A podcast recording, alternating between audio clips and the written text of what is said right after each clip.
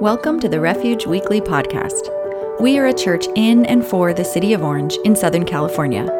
The heart of Refuge OC is to introduce and reintroduce people to a clearer vision of God. To learn more about us and how you can get involved, please visit us at refugeoc.com. And now, here is our latest message.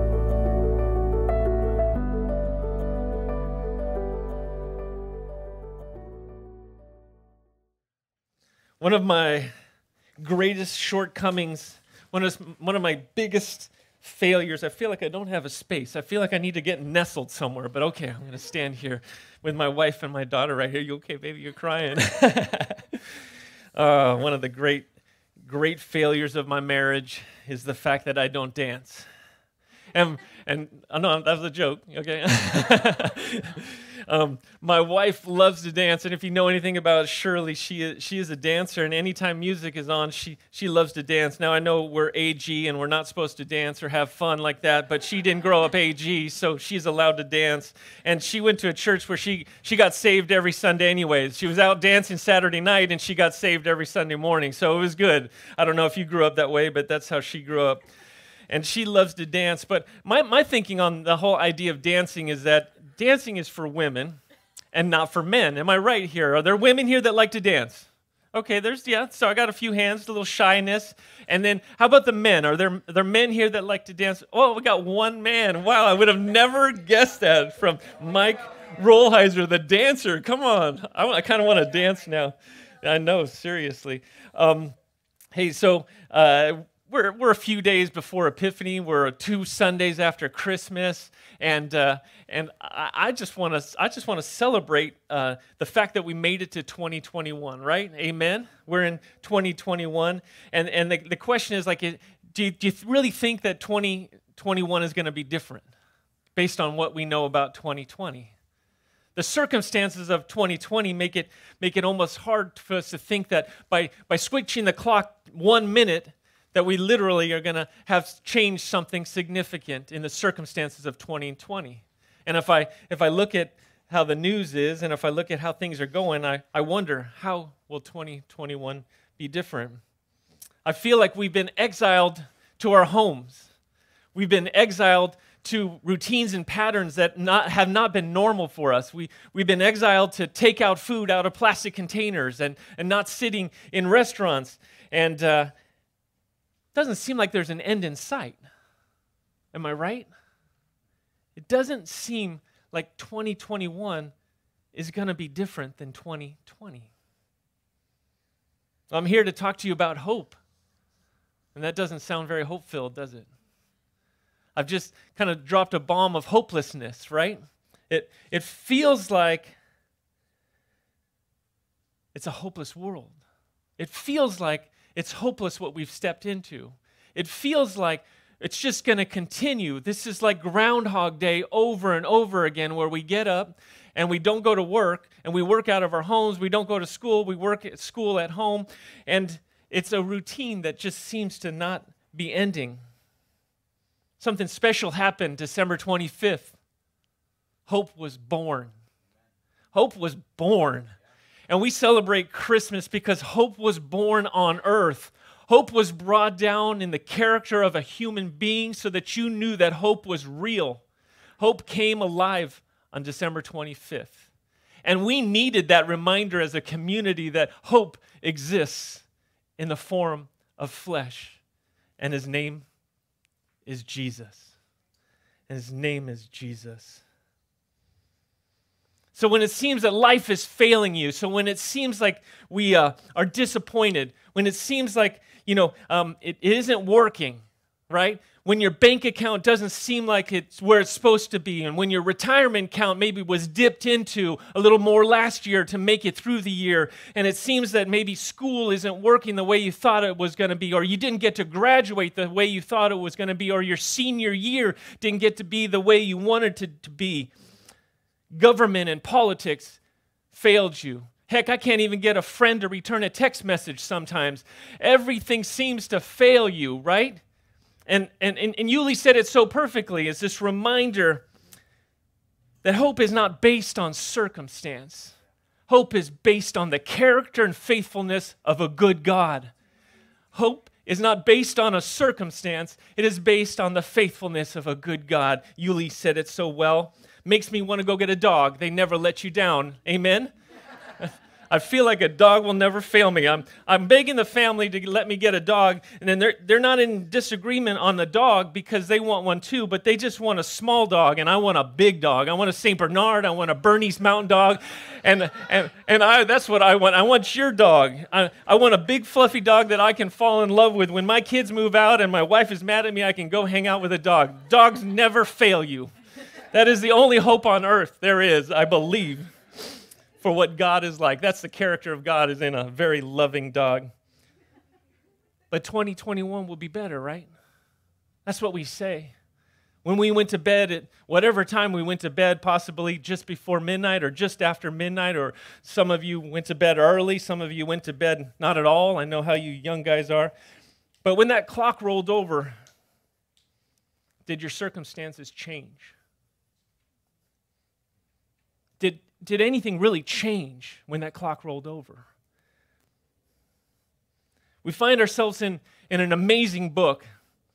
Jeremiah is, is a book that's somewhere about in the middle. It's right after Isaiah, and he's this, he's this major prophet. There's minor prophets and major, and they, they give him the title of major probably because he wrote a lot, but he also had a major impact on the kingdom of Israel and the Jewish people. He's a, he's a major prophet because he, he was placed in Jerusalem to tell the Jews of what was going to happen to them if they didn't get their act together. Jeremiah was placed in Jerusalem to, to convince them, to go to the leaders, to talk to the people, to be that weird guy shouting on the corner to say, hey, you guys, you're headed in the wrong direction and I'm worried about you. And if this doesn't change, let me tell you what's going to happen. You're going to be taken off and you're going to exile in the north. And sure enough, in front of their very eyes, in the midst of him even saying it out of his mouth, they were exiled and, and taken off. It was a warning. The Jews were derailed. They had lost sight of their one hope, their one God, and they started worshiping other gods. They had lost focus on the one true God and they let their circumstances dictate how they were going to live their lives. Their circumstances around them, the gods that from other communities that were introduced to them, and they started worshiping other things. So they took what they knew was true in the character of God and they changed it to letting their circumstances dictate their actions. And Jeremiah came and he said, I'm not sure God is too happy with you. And there's a price to pay if you don't change your way.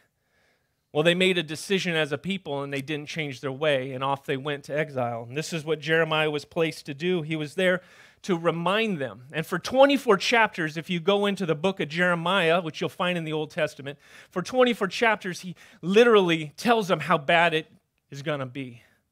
But there's a little small sliver of chapter 31 through 34. Now, we're not going to do all of those. I have a little section that I pulled out from, from our lectionary reading. We, we follow as a church the lectionary. It gives us scripture that has been pre designed and pre ordained and pre anointed, honestly, it is, for this time. And when I start reading ahead of time what scripture was placed for today, I go, how is that going to apply? Because sometimes we're reading it months in advance. How is that going to apply today?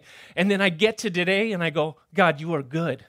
Because that scripture is perfect. That scripture is needed. That word is for now, and it was prayed over and it was anointed. So these are not just random passages, these are holy, anointed passages. So we follow the lectionary, and today's passage is in Jeremiah 31. 7 through 14. If you have a Bible, if you have a flip phone, if you have your big iPad, uh, whatever. Yeah, have you seen that progressive commercial? I love those progressive commercials. They're like, "Don't be like your dad." You know, the, the, have you seen that whole thing? And they got the, the, the dad holding up the iPad. You know, taking pictures. That's such a dad thing to do. Does anyone here have an iPad? Get your Bible out on your iPad, your flip phone, your Galaxy, whatever you're doing. So, God's character is consistent. And he shows us time and time again in Scripture. And we have prophets that have come into place and have come into our time and have said who God is, and we have dismissed them. Picture, if you will, that sounds like Twilight Zone there for a second. Picture, if you will, 600 BC. and you're this group of people that are held up in, in Jerusalem,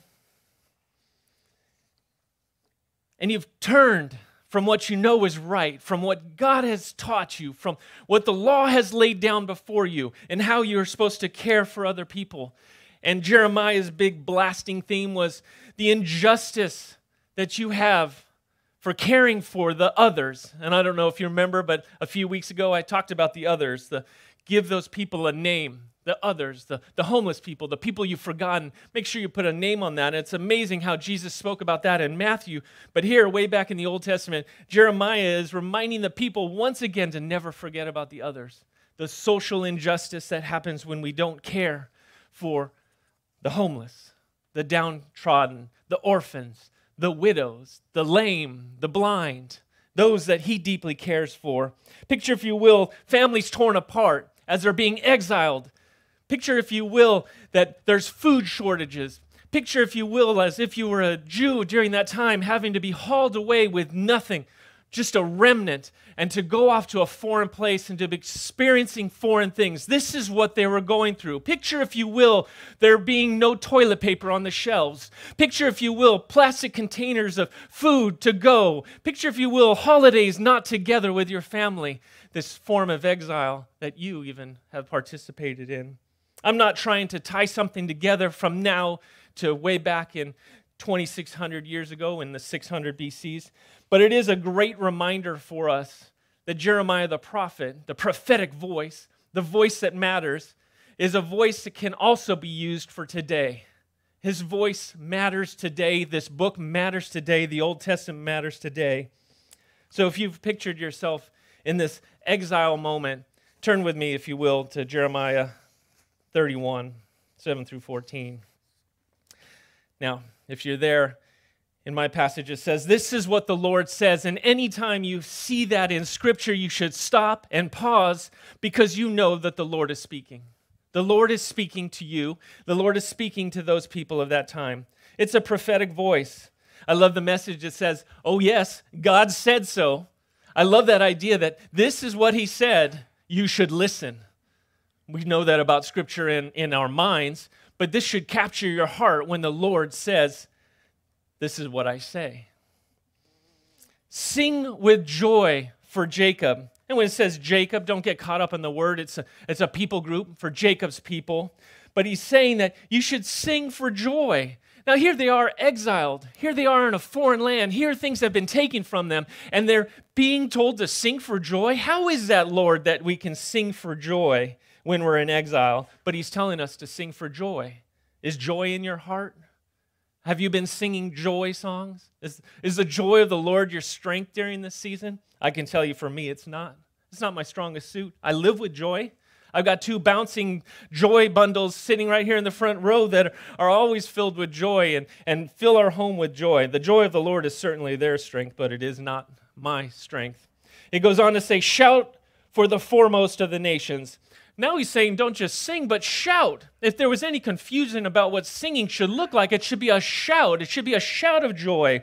For the foremost of nations, he is reminding them that his first love is Israel. His first love is Israel. Make your praises heard and say, Lord, save your people, the remnant of Israel. What left was left of Israel, Israel is this remnant. And make your praises heard your current circumstances. You're to praise God's character, not your circumstance. You're to announce to all that's what's left of your nation, Israel, is going to be revived. It is going to be saved.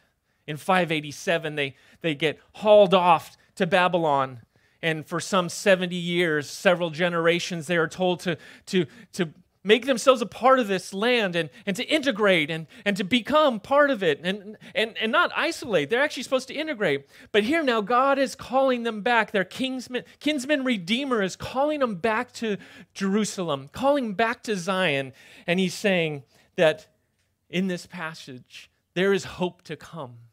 You've been exiled, but there's hope to come. See, I will bring them from the land of the north and gather them from the ends of the earth. He's reminding them he will bring them down from Babylon, where they've been exiled, this area somewhere around uh, Iraq, and bring them down back into Jerusalem, which was destroyed.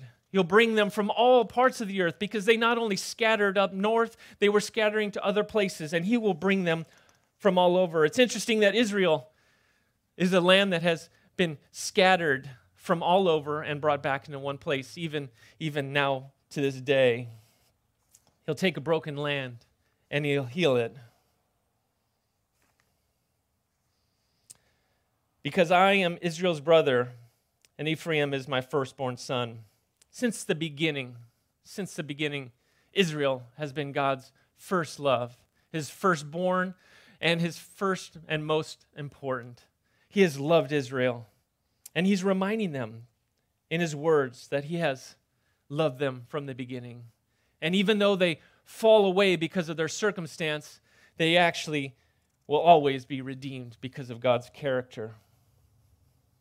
Hear the word of the Lord, you nations. Proclaim it in distant coastlands. He who scattered Israel will gather them and will watch over his flock like a shepherd. We're reminded in 10 of what he said earlier. In case, in case it isn't clear, God who scatters can gather, the God who sends can return, the God who corrects can also collect. And that is for you today as well. It's the, the power that swept him away. It's interesting. Uh, Israel's nationalism, right, is much like our American patriotism. It wasn't restored by earthly power. What swept him away with power will be only restored by God's redeeming sovereign hand.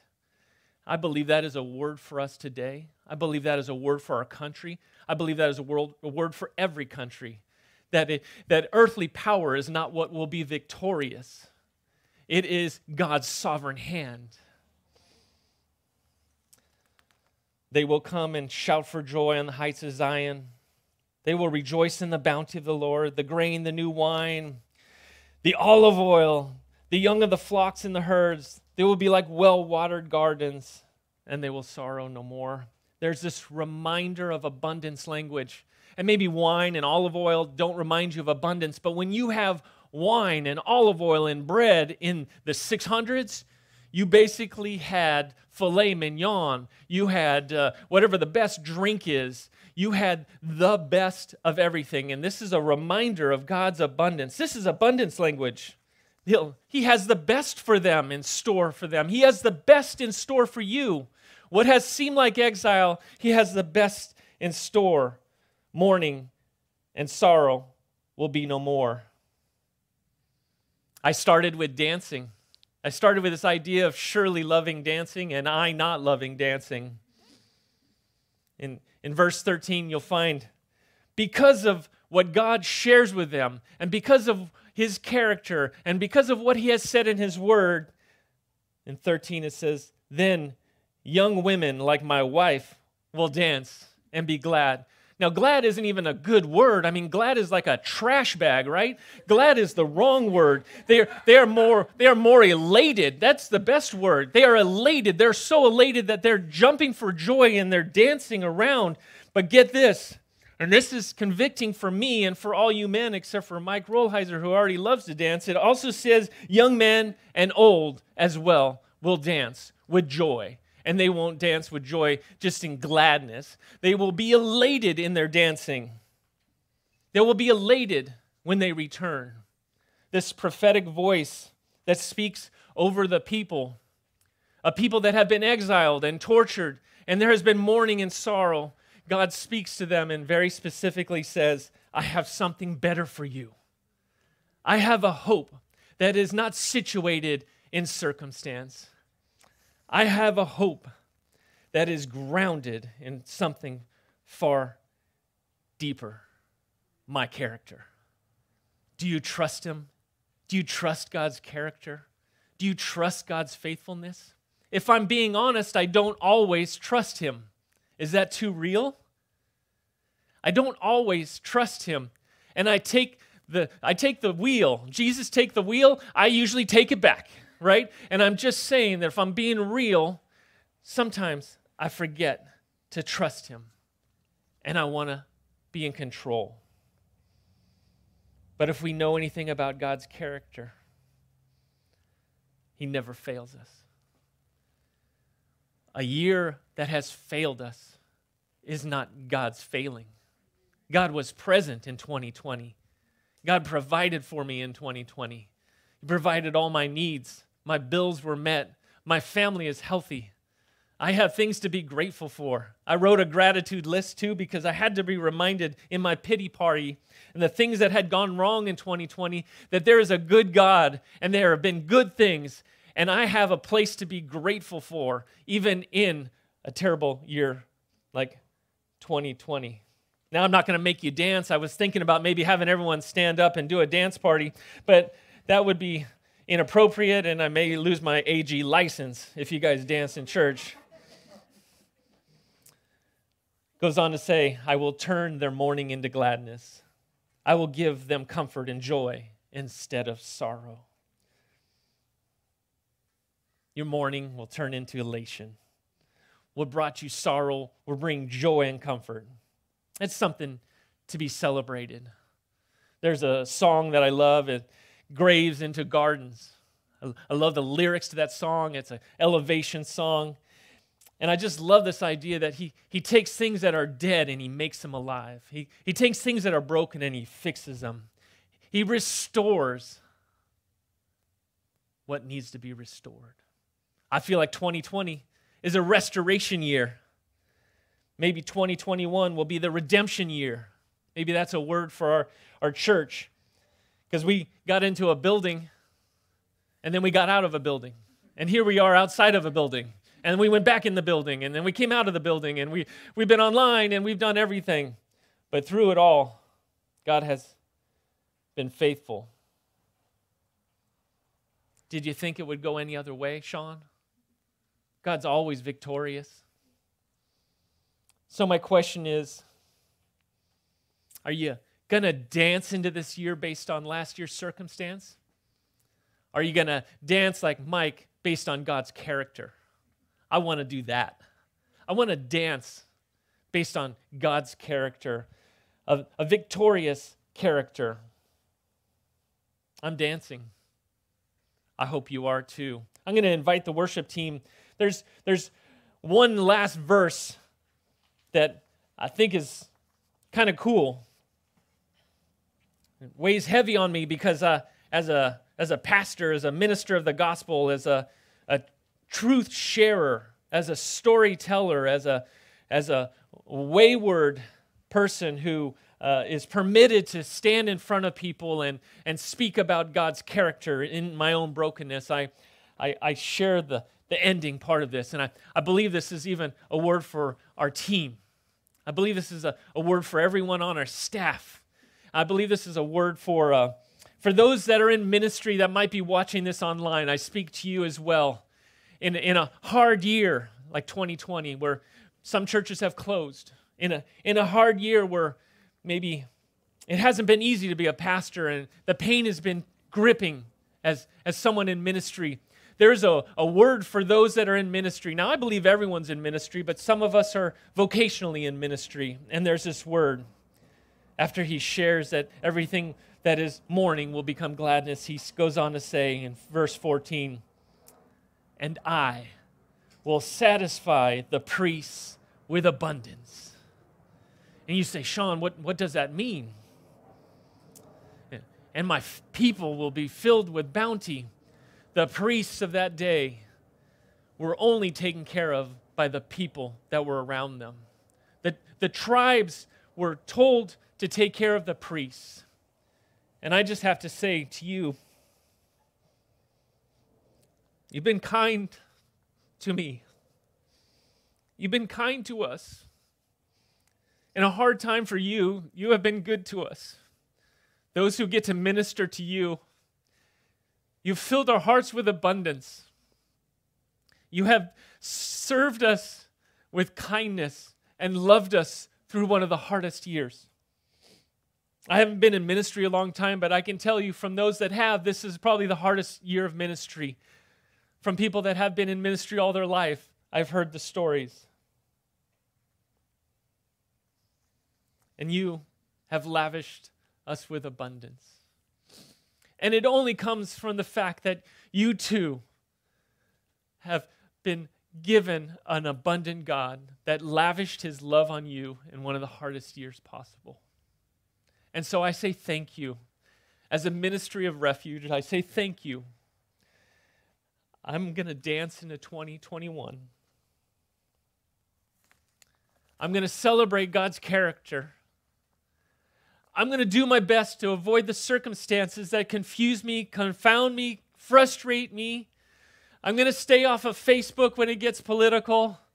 I don't care if you're anti mask, you're for mask. I don't care if you're Republican or Democrat. I don't care if you are pro police or anti police. I do care about that one actually a little bit. Um, I don't know where you stand on all these issues, but I can tell you right now if you stand on the Word of God, you're standing on something far more significant. And I challenge you as you go into 2021 to rest your hope on the character of God and not on the circumstances of anything that is around you.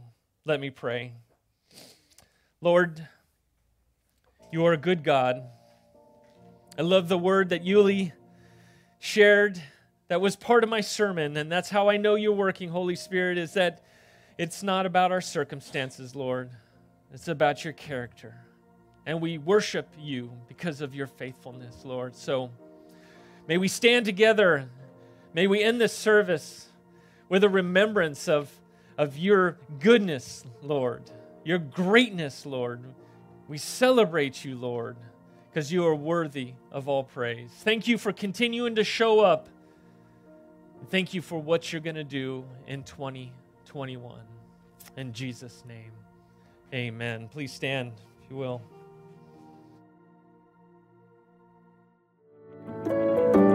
Thank you for joining us this week. We believe in community and would love to connect with you.